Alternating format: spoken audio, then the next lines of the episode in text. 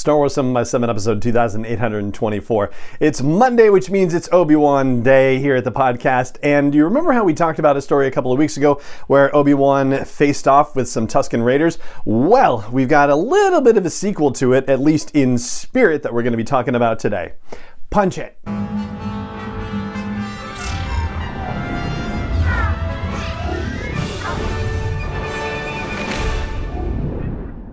Hey Rebel Rouser, I'm Allen Voivod and this is Star Wars 7 by 7 your daily dose of Star Wars joy.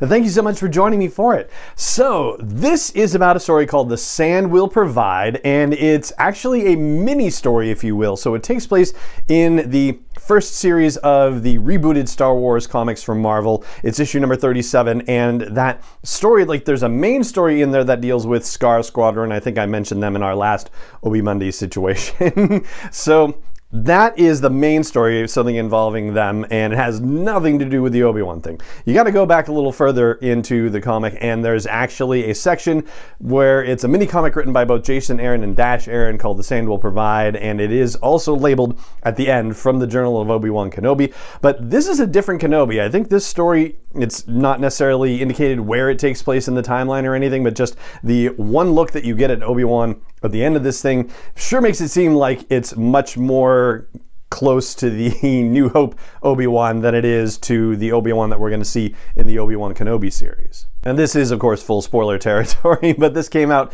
quite a while ago, so I think we're okay.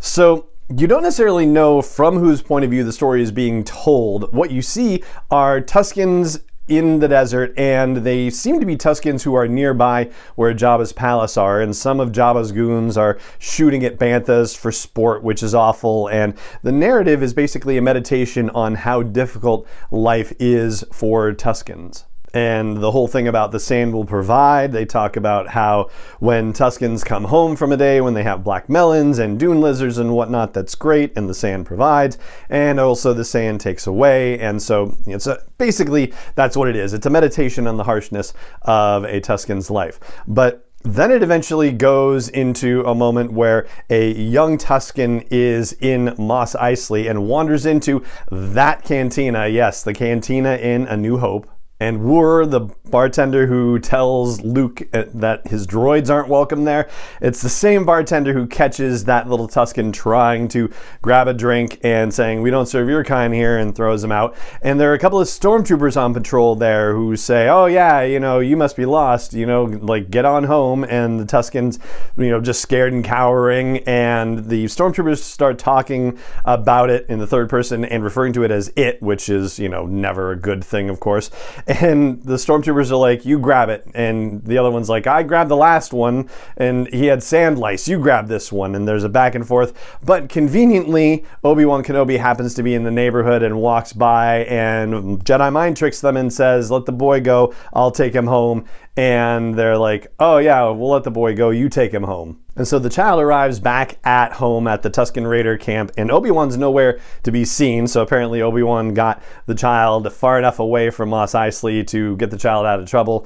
And there you go. So that's that. And so this is another reflection of how we learn that Obi-Wan is the person who's been narrating this all along and the whole sand provide situation. He sums it up and says, Sometimes the sand needs a little help, and muses, Don't we all? And that's the moment where you find out that it is an older Obi-Wan Kenobi who is doing this. So, you know, I suppose it's probably not correct to say that Obi-Wan has developed a better relationship with the Tuskens over the years per se, because the situation that we found him in in issue 15 of this Star Wars comic showed him basically doing a favor for Jawas, defending them from Tuskens who had been raiding, no pun intended, their supplies, and doing it in order to get the Jawas to give him parts that he could then deliver, surprise, surprise, to Luke, or have the Jawas deliver to Luke to help him fix his Skyhopper when he crashed it. But even though Obi-Wan was fighting with these Tuskens, which apparently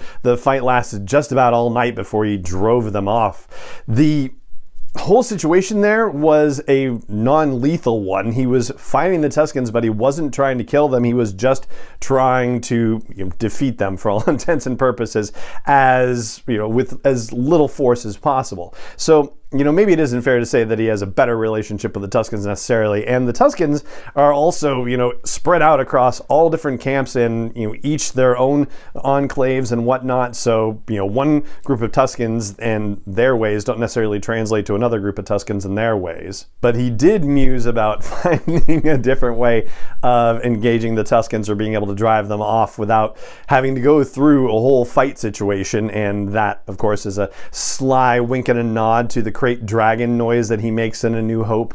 And despite the fact that they introduced this whole Journals of Obi-Wan Kenobi thing back in issue six of the series, and the first significant entry from it was depicted in issue seven, this is the last one that they do in all 75 issues of that first series of the Star Wars comics. So issue 37 has this little mini comic story, and for the rest of the run, they don't do any more Journal of Obi-Wan Kenobi stories. But don't worry, there's a lot more Obi Wan Kenobi storytelling happening in other areas of the canon as well, and we will continue to explore those as we proceed on Mondays leading up to the debut of the Obi Wan Kenobi series. But for today's Monday, Obi Wan Day, Obi Monday, that's going to do it for this episode of the show. So it just remains for me to say thank you so much for joining me for it, as always, and may the Force be with you wherever in the world you may be. 7 is not endorsed or sponsored yet by Lucasfilm Limited, Disney, or 20th Century Fox, and is intended for entertainment and information purposes only. Star Wars, the Star Wars logo, all names and pictures of Star Wars characters, vehicles, and any other Star Wars related items are registered trademarks and or copyrights of Lucasfilm Limited, or their respective trademark and copyright holders. May the force be with them. All original content is copyright 2021 by Star Wars 7 by 7 We hope you love it.